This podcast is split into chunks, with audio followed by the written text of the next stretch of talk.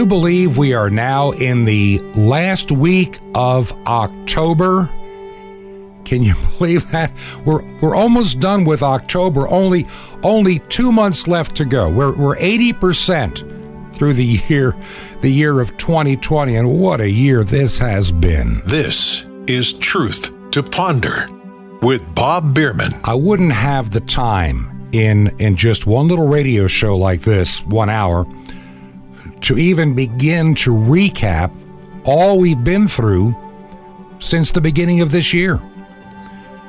So many times on this program, I've reminded you, just think back to January. We thought we'd just have another normal year with just the ugly politics that go with a presidential election and all the noise and stuff and people, basically slinging mud at each other on Facebook. I was hoping for just a normal year. I had all these plans laid up for the things that I wanted to get accomplished during the spring and summer. I had great grandiose plans. Matter of fact, even in February, there were things that I had planned to get done that mean a lot to me, especially in terms of ministry. All those plans started falling apart. First, it was the weather, then the delays, and then the coronavirus. Yeah, we have been dealing with this going on now since really the end of February.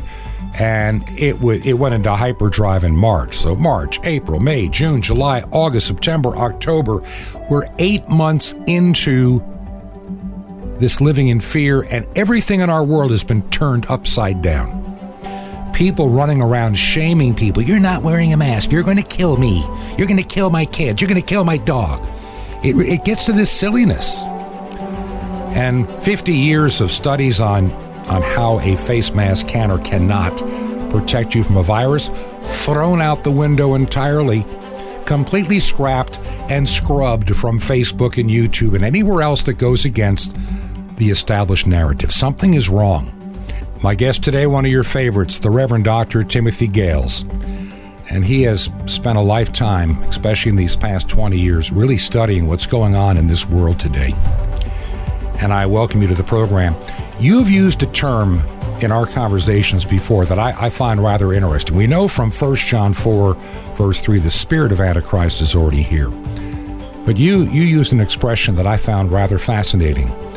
And what you call it is the season of Antichrist. Now, what is the season of Antichrist? The season of Antichrist, I would define it in the sense of global events, not just events in different parts of the globe, but events that are happening almost one on top of each other that are affecting the entire globe at the same time. All of these things point to what Scripture has always told us would occur, whether it's an issue of rapid succession of climatical events throughout the world, or buying where the whole world is affected, not just a country or an economy.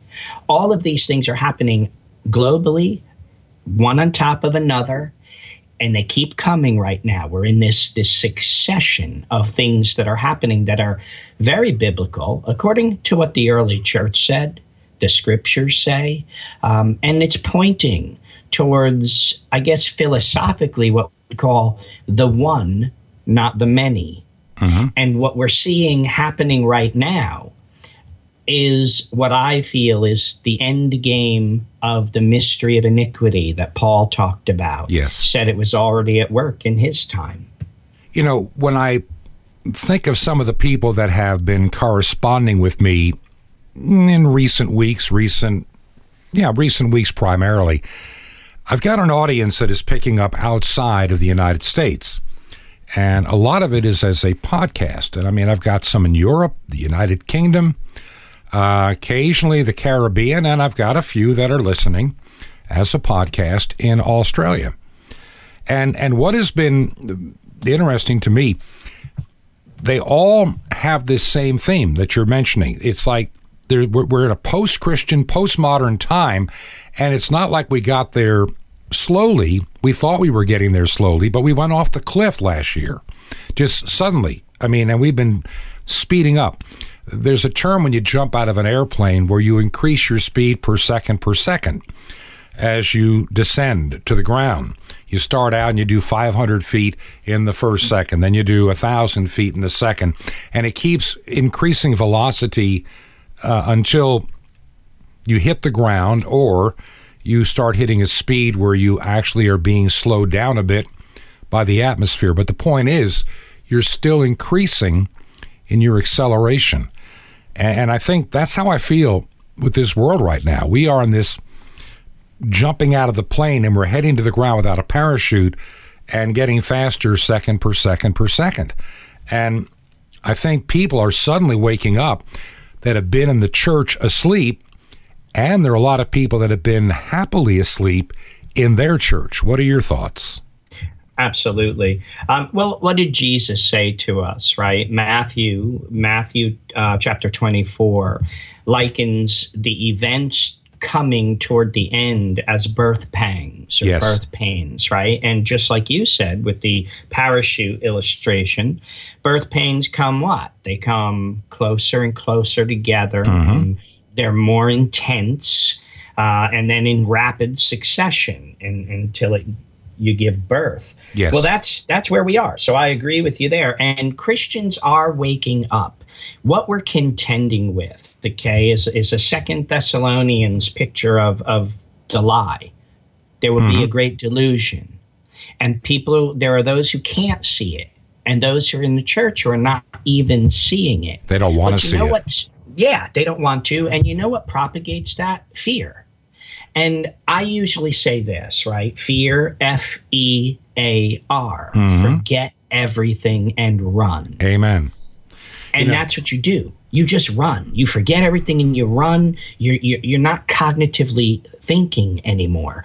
But this is a spiritual issue. Yes. And those who are waking up are wondering, what do I do if half my church doesn't believe it and doesn't see what I'm seeing? Mm-hmm.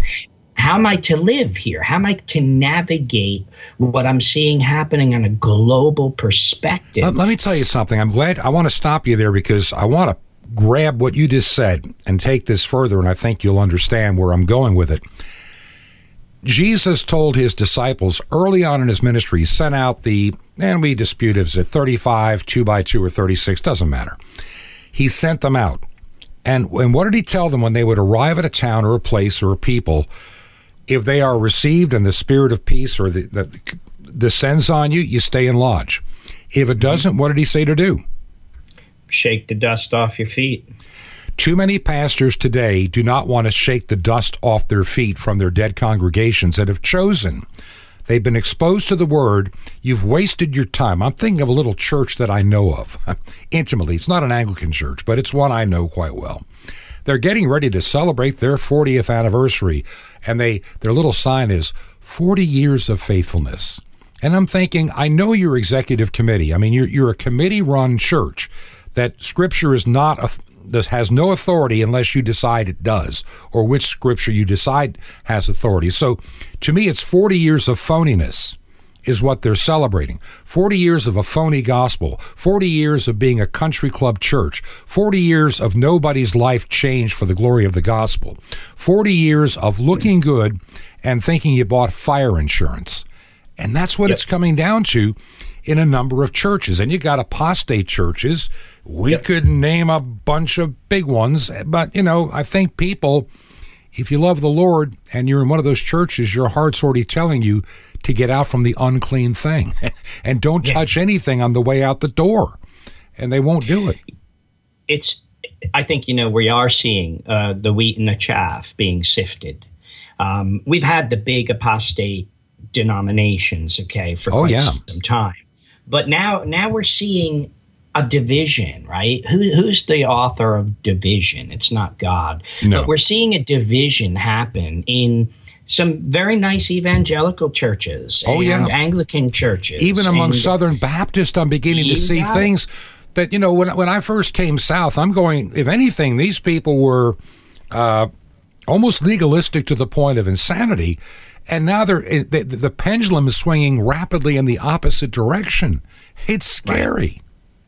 Well, you know, I always use a phrase, right? You want to be open-minded, but not so open-minded that your brains fall out. Mm-hmm. And unfortunately, that's where progressivism has brought us today. Absolutely. We want to be open-minded, and now we have no brains anymore. We're accepting the absurd. And we can't do that. But back in the churches, that's where our battle is. As the culture goes, so goes the church. Mm-hmm. Now, some people used to say it the opposite way. As the church goes, so goes the culture.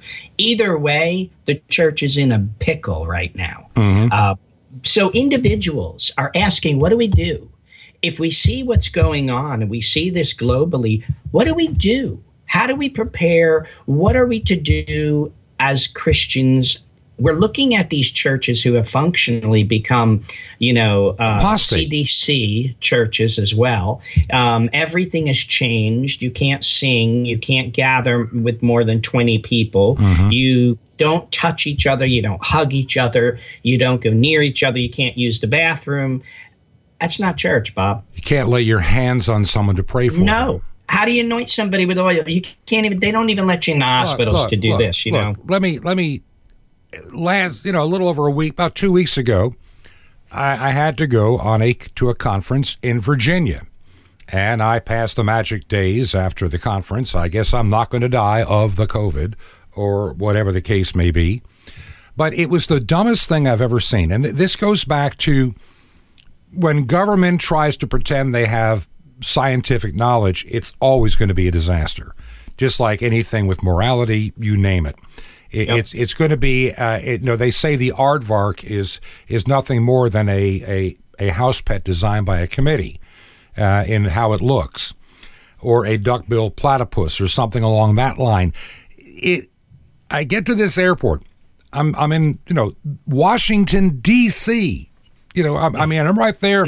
I'm right down the street from all the mass insanity. And, you have these police type people running around saying you must stay 6 feet apart. You're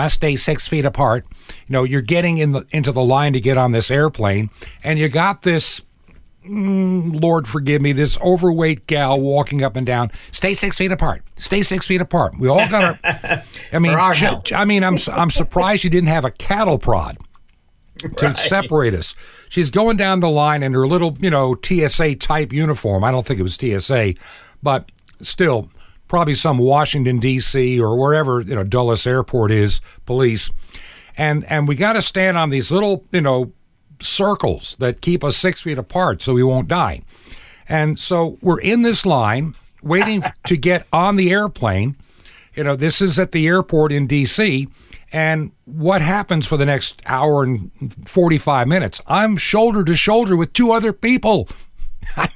There is no 6 feet separation inside this little tiny tube called an airplane. It was the most ridiculous thing. I'm thinking, so the virus knows it can only infect us if we're close inside of the airport, but inside of an airplane with recirculating air, shoulder to shoulder with somebody you don't know who came from God only knows where in the country, which may be a hot spot, as they would tell you, and somehow we're magically safe in the airplane. And when we hit the cruising altitude, I'm in one of these commuter jets, so it's really tight-fitting. Really tight-fitting. Right. And so I'm in this. So then I put my tray table down, and for the next 15 minutes, my partners and I, we all have our face mask off as we're drinking a free beverage. Okay. Well, that's like the restaurants, too, right? Yeah. Because you go in the restaurant, you have to wear the mask, but when you sit down to eat, you can take it off. The virus knows not to touch it. Well, don't you know that the mask at that point takes on this mythical quality of putting up a protection zone around you whenever you take it off? This is the kind of stuff that people that are supposedly college educated are on the television mandating. And back when you and I were kids, even a fifth grader would say, this is stupid. They would figure it out. But no, we have people that are believing every bit of it. And like you say, they're living in the fear. Forget everything and run. And this is you're dead on it. And this is where we're at. One of the things I'm noticing, and I want your thoughts on this. As I said, I've got listeners as a podcast and as a radio show from, various parts of the world. And I'm beginning to get some, and one in particular, I'm not going to identify anything to give that person away, but he's really feeling God's call to make a career change and possibly even a country or region change or something. He's beginning to feel that voice, and he was reaching out to me to get my thoughts on what the Lord is telling him. And, to get away from, as he, like I say in his case, like the world is today and a lot of the things we do, to get away from the world. We got to come out from amongst it at some point. And I believe, just like you have said multiple times on this program, and our mutual friend, Father John Peck, the Orthodox priest who the Lord really laid on his heart, prepare the church to be underground and back in the catacombs. I mean, yep. He has really, when he and I've talked, and when we talk off the air, he has said, I can't explain it, but he said, it is such a loud scream in my head from God, prepare my people now. You don't have much time. Exactly. We may, and I say this, unqualified, we may get a brief respite for a year or two, but this is going to be our last chance, I think. And if we get a respite, we better take it and use it and run with it and not look back. Just like Lot was told, Lot's wife, look back. Don't even look back. That's right. We better be using our time now, despite the respite. Exactly. I believe, John Peck Father John is right. I believe what we're looking at is catacomb church, and I believe we're there. Can you go to churches right now? Of course, but they're not the same, and they never will be again. No. And some of the churches, look, I know, and I probably have some Lutheran listening to me right now. We're not talking conservative. We're talking, one of the more apostate flavors. They're thrilled to be closed, maybe even all of 2021, because they're like, we're not going to come back till 2021, maybe, and they know it's the entire virus has got to be 100% extinguished. And so you never cared about the flu. You never cared about anything else. But suddenly, because the politicians you love tell you to fear, you do. And you're content to let your building stay idle. And in one way, I'm thankful that they think that way, because their church can't do any more damage than they've already done in their community. Right. I'm being honest. Well, fear is a form of paralysis. Yes. And that is why it is always used by tyrants and dictators. Mm-hmm. Always. Because it makes people subservient, intimidated, and paralyzed. And it's very easy to put up a prison structure around them while they're in that state and enslave them, really. You look at Governor Whitmer up in Michigan. Whenever she has a press conference, she's got this snide little smile on her face as she talks about new restrictions or we must do this. And it's almost like an evil grin. And I'm sorry. And then, the one guy that really terrifies me, and I want to go back. And I actually did one of my radio shows. I wish I had the audio easy to find. I might be able to dig it up. But I remember back when this virus thing first took off, we didn't know a whole lot. And I'm working in emergency management at a county level in a large state. And, we're just trying to take this information. This is all new. What do we know? You know what I mean? And I mean, I've responded to floods, I've responded to tornadoes, I've responded to all kind of, quote, disasters, but not anything like this. And so we're trying to wade through it. And I remember looking in March and seeing some things that said we may have our peak of hospitalizations and the number of daily deaths somewhere, maybe in April, especially up in the New York area where everything had been so unchecked in the city for so long that the virus ran its course. And the one thing that this press conference, and I isolated these words that Andrew Cuomo said, sitting there with this most arrogant, I was born in New York, so when I do this accent, I'm making fun of where I came from. He's sitting there with this smug look, kind of sitting back in his chair, his hands, on his chest, kind of like, he goes, "Let me tell you something. Prayer didn't do it. God didn't do it. Faith didn't do it. We did it. We did it," in terms of the numbers getting better. He right. openly mocked God. Your prayers didn't do anything. God didn't do this. We did it. And, well, that tells you something. Yeah. It tells you something about who he is and what his beliefs are. Catholic that he claims to be. Or sure. Or sure. Catholic in name only. Cultural. I call them cultural Catholics. You were born into a family that holds you off to Saint whatever to get baptized and then confirmed and never back again, except when you got married. Yep.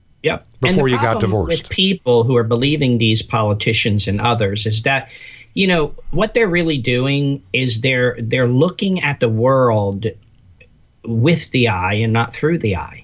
Yes. They're and that's it's a way that it distorts the soul. Yes. Okay. And I quoted to you William Blake from his poem. I think that portion was from the poem Evangeline, right? Mm-hmm. Where he said, "This life's dim windows of the soul distorts the heavens from pole to pole and goads you to believe a lie when you see with and not through the eye." That's propaganda, my friend. It is. That's what the TV gives us. We sit there and we see with, but not through. Mm-hmm. And so the fear, what we do is we look at numbers, positive cases, this many, and they put that conveniently on the screen for you. So you're always seeing with the eye scary numbers. Yes. But very you're not quickly, thinking, how are they getting those numbers? Very quickly, before I forget, some people say that when they listen on radio, they're going, well, it took me forever to figure out the name of the radio program. This is Truth to Ponder. I'm your host, Bob Bierman. We do have a website. It is truth2ponder.com, truth2ponder.com. And if you want to send an email to the program, it is bob@truth2ponder.com. That is truth2ponder.com. Just wanted to get people up to date. We got a little bit of time before we come down to the bottom of the hour break here. And like I say, a lot of people listen on podcasts, which makes it easy not to have to worry about, resetting, as they say, the segments so people know what station it is. The fun of doing it on both mediums. And it's important as I look into the future. Should this grow as a podcast, a radio show, or both? So just give me your input. If you're listening on shortwave, shortwave time is not free, and so I got to make some decisions if I'm going to cut back a little bit in the month of November. I'll let you know more as I find out as well. This is Truth to Ponder. The Reverend Dr. Timothy Gales, my guest, and we're talking about these churches that have literally, just gone along with the world. And they're just happy to do so. And they as I said on my program last week, I said people live more in the fear of the virus than the fear of God. And when, and the fear of God is the beginning of all wisdom and understanding. I mean, and we have just thrown it out too. You were talking about those numbers. So let's, I read all the time. I know you do. And, people will say, well, the infection numbers are going up. And they'll say the hospitalization numbers are going to be going up, or they are up a little bit, or people, maybe we've had some people die. But once again, did they die of COVID or with COVID? Are they in the hospital truly because of COVID? Are the numbers really up? I worked in emergency management. I sometimes have my doubts because of the things that I was seeing firsthand. Not secondhand, not because my buddy down the street who has a friend of a friend heard something. I'm looking at stuff, and the numbers we were told never added up. And now we're told we're going to have a spike. Well, yeah, we're getting back indoors. More people were outdoors. When you see these numbers, what's the first instinct you see? And when you start digging a little deeper, what do you find? Well, I take a look at the numbers, how they're getting them, and it's with this PCR test. We know that the PCR test was not created to detect the virus per se. Oh, but don't you know that everybody says that is the gold standard test for the coronavirus, COVID-19, SARS, COVID-2? I mean, it is the gold standard, and nothing else. And you know that the other little thing we can do in the mouth, that's not really good, but it just gives you an idea. It's probably more accurate, but yeah, the PCR test is also a lot more expensive. Well, it is, but it wasn't created for this. And, you know, what it does is it just finds a portion or a piece of you know, a virus load, which could have been, by the way, Bob, from a long time ago in you. And the coronavirus, not COVID-19, but any coronavirus.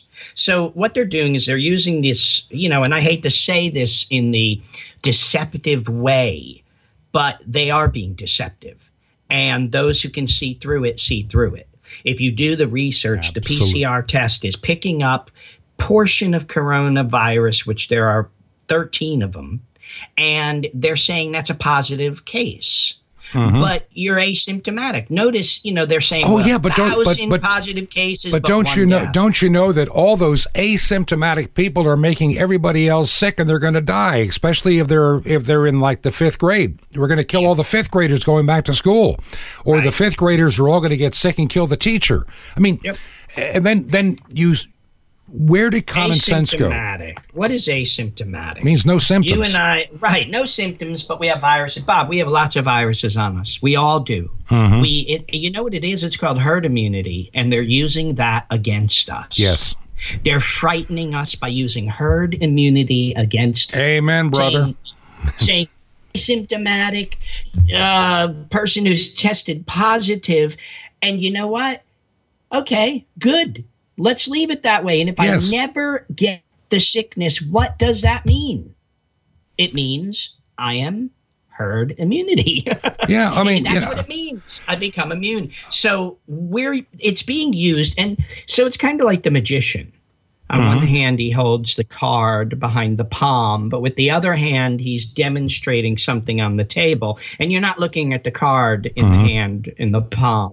Well, that's what's going on here. The numbers are there to frighten you. The news reports are there to frighten you. But in the meantime, what is going on a global scale? They're going to get rid of all money, all paper money, coins, everything. They're talking openly about it, the World Economic Forum, and they're calling it the Great Reset. And the Great Reset is going to be a digital currency. But you know what it's really going to be? It's going to be credit in the company store. And the world is going to hold it, and you and I are going to be enslaved to it. And it's also going to be tied with the Chinese model of social credit. Yes. So you're a Christian, you're not going to get much credit, and you're not going to be able to do certain things that can turn it on and off. That's right. You're going to have a universal basic income on that card. They'll load it on there, but you know they're going to take care of you from cradle to the grave, but you're going to do what they want you to do. You're going to buy everything you buy. They're going to allow you to buy, but they're going to know everything you do, everything. Absolutely. So we are entering slavery. But here's the interesting part, getting back to being a Christian and seeing through this. The way they're going to do this is with the trust stamp and with the micro dot tattoo, the quantum dot. Ultimately, what it's going to come down to, it's a bio digital currency. And what it's going to come down to is you're going to have it on your hand or you're going to have it on your forehead, which they are already getting you behaviorally prepared for. Amen. Listen, we got to take a quick break here at the bottom of the hour. This is the program Truth to Ponder. My guest is the Reverend Dr. Timothy Gales, and I'd love to hear from you. Always remember you can get a hold of us from our website, truth2ponder.com, truth2ponder.com. Very quickly, the mailing address. I've been getting some actual physical mail. You can just put in Truth to Ponder. And the address right now in Georgia, 21 Berkshire Lane, 27 Berkshire Lane. We are in Sky Valley. Oh, I forgot to mention, after you do the 21 Berkshire Lane, add number 263. This way the dear postal lady knows what box to put it in our little mail system here. And then it's Sky Valley, Georgia, and the zip code is 30537. 30537. We will be right back. This is Truth to Ponder with Bob Bierman. An incredible thing about your life Shalom Aleichem. This is the nice Jewish boy, Jonathan Kahn, your Jewish connection, bringing you the riches of your Jewish roots in Jesus. Now get your pen out as fast as you can so you don't miss out on receiving a special free gift you're going to get and love in a moment. All right. So why aren't you out spreading the word? Why aren't you out sharing the gospel, the love of God with those who are lost? Because, you say, I'm not a minister. I'm not a missionary. I give to missions and missionaries, but I myself, I'm not a missionary. I'm not called to the mission field. Oh, really? Well, I'm here to reveal an incredible thing about your life. You, my friend, are called to the mission field, but I've never received that calling. I've never felt it. I haven't seen any signs or confirmations. How can you say that? Well, very simple. You have received a sign that you're called to the mission field. What's the sign? The sign is you've been put on planet Earth. You see, the only way you can say you're not called to the mission field is if you can make that statement on some other planet. Now, some of you we're not sure about, but most of you are on planet Earth. And as long as you're speaking from planet Earth, you can be sure you're called to the mission field. You see, Earth is the mission planet. It's the planet that God came to on his mission of salvation. You don't have to journey to some foreign land to go on a mission. You're already on a mission. If you're born again, then you're born from above, and you've already journeyed to your mission field. Open your eyes. Look all around you. This planet is your mission field. And all around you are the natives, the cashier, the mailman, your boss, your parents, your spouse, your relative, the stranger, the needy, the outcast. Should you go into the mission field? No, you already are in the mission field. Wake up and remember who you are. You've been called to the mission field, and Earth is its name. Want more? Ask for Therefore Go. Now, the free gift for you. What if you discover the place where the lost Ark of the Covenant was? Well, a newly revealed ancient discovery just as awesome, the mystery of the temple doors. You'll love it. It's our free gift to you, and Sapphire's daily spiritual vitamins, guaranteed to revitalize your walk, or a free New Testament. How do you get all these free gifts? Easy. Just remember Jesus' Hebrew name, Yeshua, and dial it. That's all you do. It's so easy. Just dial 1-800-YESHUA-1, and you'll be blessed. But call now, 1-800-YESHUA-1. Now, the Jewish people brought you the blessings of salvation. I invite you to join with me to bring it back to them, to bless those who blessed you, and to reach the unreached peoples from every nation. Just call now, 1-800-YESHUA-1. That's YESHUA-1. Or write me direct, The Nice Jewish Boy, at Box 1111, Lodi, New Jersey, 07644. It's The Nice Jewish Boy, Box 1111, Lodi, L-O-D-I, New Jersey, 07644. Well, until next time, this is Jonathan Kahn saying, Shalom Aleichem, peace be to you, my friend, in Messiah, Tikvatenu, our hope.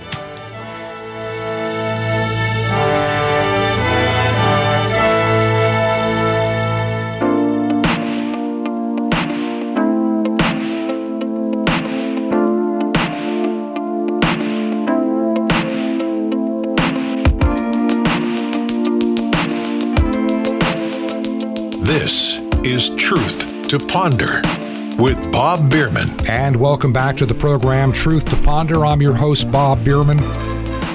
I'm so glad that so many of you have taken the time to go to the website, truth2ponder.com, truth2ponder.com, and have also sent me an email, and these emails come directly to me. I'm not any kind of a corporation, big ministry with some building and all this. It's just me. And when you send me an email, it comes just to me, and that is Bob at truth2ponder.com. truth2ponder.com. I'll give the physical mailing address. You can just write Truth to Ponder or just Bob, whatever. And it's 21 Berkshire Lane, B-E-R-K-S-H-I-R-E, Berkshire Lane, and add number 263. That's our little box that they put all our mail in, and somewhere in the center of this complex. And that is in the city of Sky Valley, little tiny town, Sky Valley. The state is Georgia. Zip code is 30537. I'll give the number again right at the end of the program. That's zip 30537. Talking with Reverend Dr. Timothy Gales. We're kind of just exploring where this world is going, and we're going to probably, knowing us, we'll run out of time today and may have to extend this into tomorrow or some other day this week. We'll see. But, you know, we're thinking about, and I'm really thinking about this more now than ever. People are reaching out to me. I'm running into people that think the same way, which means that God is speaking to the hearts of a lot of people about a lot of things. I think that he is pretty well done with his apostate churches that have been lukewarm or just denied the gospel entirely, and their lampstand is, as it says in the book of Revelation, it's gone. The Holy Spirit has left the building, just like Elvis used to leave the building. He's gone, and that's it. We're done. A lot of people are being stirred, not just in the United States, not just in Canada, but in Europe, all over the globe. I'm hearing from people that are feeling that we are in a very unusual time. You know, signs of the time are everywhere, as that old gospel song goes, and there's a brand new feeling in the air. And I really believe that. We're also coming into a time, whether we want to admit it or not, it's not going to be easy to be a Christian. It's the things we knew as kids, especially when you're my age, they're behind us now. And we may or may not get some little temporary respite, but we have to do one thing, and the urgency is immediate. We got to prepare now for where God is taking his children, his remnant, his church. Dr. Gales, once again, welcome back to part two of the program. Well, thank you. I couldn't agree with you more. We have to prepare, and people are asking me, how do we do that? You know, there are simple preparations that we can make for things that we saw in the last lockdown. And the reason I say that is because everything's ramping up for another lockdown now. Absolutely. It's happening across Europe, and it's going to happen here. And from what I'm reading in some of the, from their own mouths, okay, those who are Davos Institute and others, lockdown number 2, they're going to keep it longer. They're going to make it longer, and it's going to be more strict. They're saying, and because of it, you're going to see, again, the food shortages and other things. So we do need to pray. We do need to be in the Word. We do need to strengthen our spiritual lives. There's practical things we can do, have food, water, things like that. But ultimately, we also have to have a community of some kind. Amen. We have to connect, and we have to. And that's what we've got to look to do now. We got to start building that. I always say this, though. You got to start local. You got to start in your own little area and start meeting some people who are thinking the same way in your town, on your street, in your county, where there are some local connections. First of all, it's going to increase your morale. Yes. It's going to make you feel, hey, I'm not in this alone. But there can be other practical benefits, too, by helping one another out in tough situations. Yes. But these are some simple things we can do to begin with. Yes. But we also have to not be ignorant, right? Because I get it. Ignorance, bliss, and there's got to be a lot of euphoric people out there. Well, here's the go ahead. Okay, but you know, you were saying about the lockdowns, and before we get on to the next thing, and I kind of know where you're going, but I want to just kind of take a little bit of a pause here. I hate to quote what they said back in, March. We're just going to pause to get rid of the virus, and it was just the beginning to open the door. The camel's nose got in the tent, and the rest is history. But you were talking about the case numbers back in the last segment, and you and I were talking during the break about a couple of things that come to mind. And once again, from my direct experience and yours, and things and people we know, there's a lot of things we need to really need to rethink. Don't believe what you hear in the news, and that includes Fox News. When even Newsmax will, they'll get all just bent out of shape on the number of new cases. And you said it so well in the last segment. A lot of these new cases are baloney. They're not real cases. We have been deceived into believing a lot of things, and they're going to say, well, wait a minute, Bob. Wait a minute. I heard on some newscaster's program, TV, whatever, the hospitalizations are suddenly going up.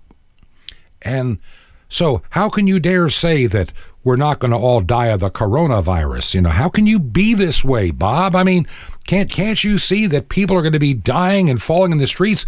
I think it was last week that on the debate, that Joe Biden said that 200,000 more people are going to die before the end of this calendar year. Right. And I'm thinking, good heavenly Lord Almighty. Then I read the statistic the other day that normally by this time of the year we have X number of thousands of flu cases, and we had 26. Now, wait a minute, what's going on here? Nobody's getting the flu, but people are going to the hospital. But it must be COVID. Could I maybe misreading something here?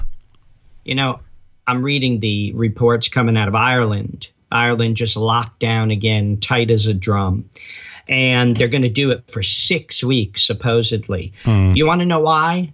There was 1,066 new cases. In the whole country. 3 deaths. That's a car accident. Yeah. That's a bad car accident. And you shut down the economy, the entire country. People, hundreds of thousands are going to lose businesses, their life savings, everything. They're going to be homeless. There's something else going on here. Yeah. And that's what we have to ask ourselves. Where did the flu go? What is going on? Where did the flu go? My wife gets all worried about getting a flu vaccine because she has asthma. But no one seems to be, well, really worrying about the flu like they did. We're all waiting with breath, you know, we're breathless. Where's the COVID vaccine so we don't die? Right. And the people they're trialing on are dying. But yeah, I know. They don't talk a lot about that. But you know, we this whole thing, you are right, is being used for a reset, and it doesn't take but just enough gullible people, and you get the herd mentality, the mask shamers and everything else out there. They're going to tell us how great the mask did, and now suddenly they're not working. Oh, my Lord, we have to do something now. The case numbers are up. People are going to the hospital, and you know where it's going. And you get the little bubble-headed whatever, you know, on a local TV channel trying to become big-time CNN or wherever they want to go to. You know, they're going to be out there just doing their part to keep you in fear so they can keep their little iPhone in their cute little apartment, and they think they're a journalist. And I'm sorry, but I've been around long enough to know that most of these reporters don't have the common sense God gave seafood, let alone to be on television explaining something complex to you. And also, it's one more thing. This is what I forgot in the last segment. And I want to throw this in because I think when you take this, and I know where you're going, I have this instinct. I can remember 20 some odd years ago when I was the pastor of a small church. The Lord laid on my heart to be a hospice chaplain. I mean, the invite came and I really fought it and I did it. And I dealt with a lot of people in those last days of their life. And I was free to be who I was in Christ as a called and ordained servant of God's word to do the things necessary to spend the time and really talk to them to ensure their eternity. Amen. Hospice today, well, they were already beginning back then. They started wanting people that had degrees more in psychology and other things, and you know, being a seminary grad was less important. As a matter of fact, if you were Unitarian Universalist, that's even better. You know, we don't want anybody that has any, you know, hard and fast ideas about theology. And today, it seems that in so many settings, through hospice, the world religion, and you've talked about this before, and I want you to really get back into this, and if it takes the rest of our time, and we got to pick up tomorrow with the rest of it, the world religion is coming. And the world religion is what I call the all dogs go to heaven religion. You know what I mean by that? All... Yep. You know, this concept that I am the way, I am the truth, and I am the life of Jesus is no good. It's all roads go to heaven. You know, I am this, you know, the supreme Buddhist master gets you to this heaven. Anything gets you to this heaven. Just living a good life, being a nice person that's not a racist will get you to heaven. I mean, this is the silliness we're getting into. And the new chaplains of the age are there to take you to that point where you have a good death and get out of the way of being a consumer of things without being a producer of things. And I really see that day coming. Well, it's here. It's here and it's rolling out quicker. I do that very thing, you know, the good death, bene mortatia, right? But what is the good death?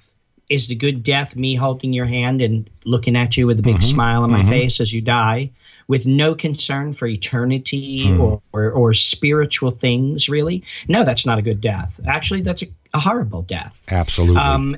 And so we're told what we can give to people by certain organizations, and you have to have certifications, and the gatekeepers of those groups don't let you in if you're going to talk about heaven or hell or Jesus, things like that, or Jesus. Where we are, we're back in ancient Rome in a polytheistic culture where all religions are equal and do not say yours is the only true one. And it takes a lot of fortitude and courage for us now to stand against that. Look, even you're not going to get jobs, you're not going to get hospice positions, you're not going to get those things. Right. If you openly and it's all government money too, so you know they want to keep that government money flowing into hospice. I mean, Medicare and you know your death benefits are paying them a big pile of change to expedite your departure from this world if you're not producing. I'm sorry, but and I started seeing, look, when I first went to work for them in like 98, 99, totally different world, great people. But I started sensing a little change by, 2002. And when my late wife was one of their patients in the latter part of 2004, I could see the change was already beyond where I could have ever wanted to go back if they'd ever called me. Because within just a 2-year period, the sharing of the gospel was dead. But being a secular humanist, which this guy comes, nice young guys wearing his khaki pants, looking really cool, and I realized he's a Unitarian, and he's here. He's here to escort the wife of a clergyman, an Anglican clergyman, to explain how she should die. I physically grabbed him by the collar and threw him down the hallway. And, you know, and this hospice nurse who I'd worked for confessed to me, she said, hospice is no longer the same. It's now all corporate, and, you know, it has no soul. The soul is gone. Absolutely. And she said, and I said, when did it happen? She goes, well, about since the time you left, about 2 years ago. And she said, I get to retire at a young age because of all the other stuff she had done in military and everything else. Said, I'm retiring next year. I can't do this anymore. I go to bed at night crying. I can't do it. Yeah. You know what I'm talking about. Even where I'm at, I see the exact same thing you're talking about. I work with people dying. I call it walking them home, which is what I do. But I cannot do this with people who... What you see populating hospice now are these sects, these groups, as well as the liberal, progressive, apostate, denominational church pastors who destroyed their congregation, and now all they can do is be a chaplain somewhere at a hospital. They've now filled all those ranks, these women and others in these positions. Yeah, because they've got, you know, they have their little appropriate degrees from, of all the places, like a Princeton or a Harvard or the equivalent there. Of or a Duke University School of Theology, which is about, you know, I mean, it's a worthless degree now. It used to mean something, but not anymore. Right. And what they're doing is they're talking to these, I call it, it's like a Hallmark card sermon. That's what they give. Yeah. You know, God loves you. I love you. Let's love one another. Amen. And even nothing about repentance. No. Oh, you eternity. Can't. Oh no, repentance is verboten. You cannot repent. That's right. Well, you don't need to. It's nothing wrong with you. You're good. Well, you're a good person. How could anybody call you a... You know, one day I was preaching to a congregation, and a woman came up to me afterwards. She said, can I talk to you, Pastor? I said, sure. She goes, you preach to us as if we're sinners. Well, guess what? Yeah. And guess what St. Paul says? All, not some, not part, myself included, all have sinned and fallen short of the glory of God. Amen. And you've chosen not to believe that. if you don't tell people they're sinner, then they don't need a savior. Yep. And that's all they need is a good ideology. That's the deception of Satan. Psychology, things like that. Those things are going to save us, right? And if you social distance and wear a face mask, you'll live a long and prosperous life without the coronavirus killing you and your family and your loved ones and the person that you walk past on the street, and you didn't have your mask wasn't on correctly and you killed them. This is what you're guilty about, being a racist and a murderer with COVID. I mean, right. This is what we're coming down to. I have a woman I know, a friend of mine who's in Greece. She refuses to wear the face mask. She goes shopping at the local supermarket and she posts online, I went shopping, I didn't wear my mask. I'm not going to do that. And I said to her jokingly, I said, well, how many people did you leave dead in your wake, oh selfish one? And she started laughing. And she's like, I hear you. I said, because that's what they're telling us. So what you're seeing the beginning of this with the masks, right? Yep. And next it's going to be the COVID vaccine and the ID 2020 and all of that. And if you don't have that, boy, you're a selfish person who wishes everyone else to die. But let me ask you something, Bob. You've been in this field for a long time. Mm-hmm. If everybody's vaccinated around you and you're not, are you really a threat to them? Nope. They should all be good. It's no big deal if you're not vaccinated. That's right. But no, now we see it totally different. So we have exchanged the view of the image of God in the human being to see each other as viruses, as diseases, as my potential death. And it has become so pervasive now that it's added to the fear. You don't see people hugging at church. You don't see, the 10 that are allowed in there. You don't see them hugging or touching each other, or it's very sad to see what we're being reduced to. But it is some sort of an initiation that society's going through because it's planned, it's premeditated, and it's being implemented perfectly. And that's the fear that we're seeing. I want to stop right here for a moment, and I want to share just a little thought. If you're my age, maybe a little younger, a little older, you go back to the late 60s, 70s, even the 1980s, you remember the number of times you'd be watching this great TV show and you're really engaged in what's going on. And then those three words would pop on the screen, to be continued. Well, Timothy, we're going to have to do that for this program. We're going to have to continue this hopefully tomorrow. And I think that there's so much more that needs to be discussed on this particular topic. I read things every day, and I try to discern and find the truth. I don't trust the mainstream media. I don't trust the fact checkers at Facebook. They're liars. They're absolute, in the tank, to an established thought process of indoctrination, liars. And I don't say that lightly. I don't say that for shock value. I say that from firsthand experience, not second, not third, not something else.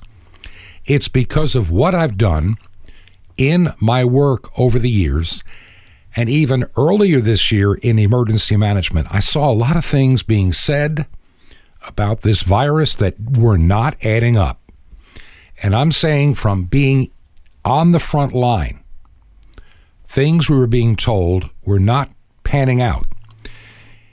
Today, as we've been talking on the program, Timothy and I, we talk about all these case numbers. And suddenly we have this uptick in case numbers. And we're seeing a slight uptick, as we mentioned, among those going to the hospital. But this is also the beginning of flu season. I'm watching the television, and I'm looking at some other statistics. And normally by this time of the year, we would have thousands of cases of flu already reported. Now, when you get on the TV and talk about 60, not in the thousands, just 60, it makes you wonder, what is really going on today? Why is there this global desire to lock the world down in fear? Why is there this global desire to control every aspect of your life? Why is there this global desire to put you in a place of being controlled? Why is there this global effort on the top of the, from the tech tyrants like Facebook, Twitter, YouTube, to control the narrative, to tell you what you're allowed to think and say and do, because it's for your own safety. It's for your own good. This is the science. I'm tired of hearing that term. I follow the science. Well, for crying out loud, the science has been consistently wrong from day one on this virus. So why do you want to listen to people that can't get their facts straight, can't come up with a cohesive anything? Don't say that there's been anything cohesive on a global scale. There hasn't been. The numbers from the first day were a lie. And every time we're supposed to have all these major upticks, it only ends up being primarily these infection numbers. And as we discussed before, a lot of those numbers are based on a test never designed to be used for that purpose. I know some of you are getting tired of hearing me talk about this coronavirus, but it has to be said. You need to be prepared because knowledge can be power. And that's why we do this program, Truth to Ponder. It's not to make me famous. It's not to boost my ego. There are a lot of other things I would rather be doing right now than sitting down and recording a program each and every day of the week and trying to find the guest and do the research. But I do it for one purpose, because I think that it is important to put knowledge out there for you. I invite you to check out our website, which is truth2ponder.com, truth2ponder.com. And if you want to send me an email, you can do it at bob@truth2ponder.com. That's the number 2, truth2ponder.com. Those emails come directly to me. I want to thank those that are taking the time to drop me a card or letter, even a birthday card last week. Thank you so much. It meant more to me than you'll ever know. The address here, you can just write Truth to Ponder, Bob, doesn't matter. We're a really small community up here. And it's 21 Berkshire, Berkshire Lane. And then add the number 263, our little box up here, number 263. And we are in the little town of Sky Valley, Georgia, zip code 30537. Once again, that mailing address is 21 Berkshire Lane, number 263, in Sky Valley, Georgia, zip code 30537. If you can help support this to pay for the shortwave time, I don't need a whole lot, but any little bit helps. It can be done from the website or in the mail. I don't want to say too much about that because sometimes I don't want to come off like this is my only reason for being here. I had somebody that kind of felt, well, you started asking for money. Well, I'm sorry, but I'm not a wealthy man and shortwave time is not free. So I just wanted to, as St. Paul said, let the need be made known. That's all I'm trying to do. If you can help with $5 here or there, 10, whatever, it all adds up, and my wife and I will dig into our savings, too, to help keep this thing alive for as long as it seems like the right thing to do. I'm beginning to hear from a handful of people that say shortwave is important, so I really need to know not just that you listen on shortwave, but also what frequency and what time. Very vital to know, because we're on a number of times, or maybe a time that no one's listening, so I just got to balance the numbers out as we get into the month of November. We will continue this discussion tomorrow here on the program. Once again, I want to thank you for taking the time to listen. This has been Truth to Ponder with Bob Bierman. To find out more, visit our website, truth, the number 2, and the word ponder.com. That's truth, the number 2, ponder.com. Truth to Ponder, shining the light of truth in a darkening world.